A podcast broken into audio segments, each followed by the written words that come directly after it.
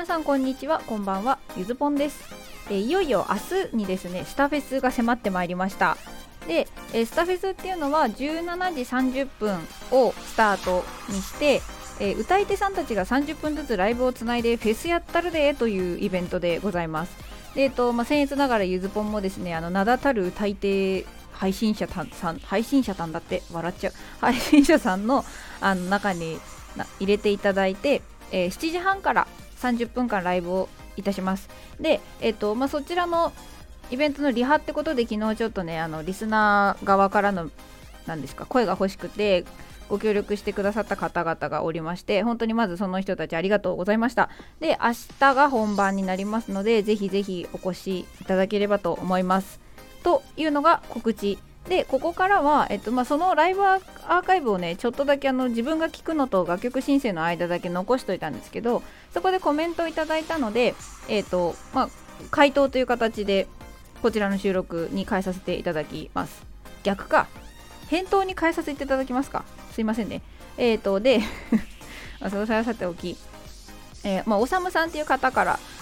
コメントいただきました。で、質問としては、スタイフでカラオケって音源はどうしてるんですか？楽曲申請したら OK なんですかね？初心者ですいません。自分も歌ってるんですが著作権怖くてアカペラです。ピエンということで、ピエンが可愛い。で、これにお答えするとですね、私そのリハーサルでカラオケルームからリハーサルをお送りはしたんですけど、カラオケ音源を使っておりません。どういうことかっていうと、YouTube にあるオフボーカルのリンク載せてもらえれば歌ってみたいに使って構いませんよっていう個人の方がやってくださってるようなカラオケオフボーカル音源の中から自分で選んだものを、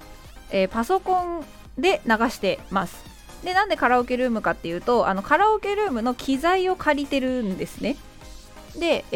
私も実際それ買ったんですけど、ケーブル、パソコンのイヤホンとか挿す普通のジャックとカラオケの機械にねつなげるね、私名前が全然わかんないですけど、白いのと赤いのポンコツで本当に申し訳ないデジタルポンコツなんですけど、赤いテレビとかに昔つないでたようなちょっとあれですね、古典的なっていうんですか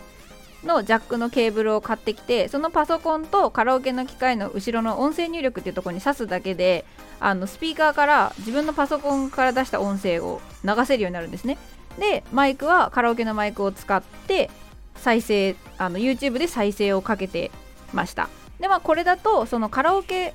の音源を使ってるわけではないので、そのライブダムとかジョイサウンドみたいなところが作ってるカラオケ音源とは別物なので、著作権的にはそのカラオケ音源に対する著作権は引っかからないっていうことになります。で、楽曲申請はもちろん必要なので楽曲申請はしなきゃいけないんですけど、それ以外はその YouTube に載せてるチャンネルの方が、リンク載せてくださいっていうんであればそのルールを守れば基本は大丈夫だと思ってやっております。でも、もしね私も別に全然著作権の専門家とかじゃないし、ここで初めて配信を歌ってみた配信やってるので、もし詳しい方がねそれでもアウトだよっていうのであればもう本当にすぐやめますのでむしろ教えてほしいという意味も込めての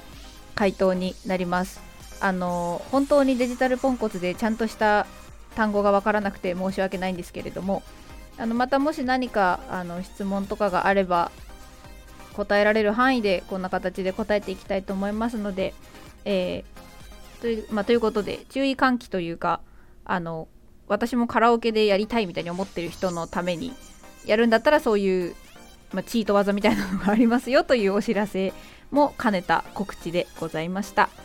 ということで、今日はコメントへの返信と明日のスタイフはこのアプリね、スタフェスの告知をお送りしました。ゆずぽんでした。ありがとうございました。バイバイ。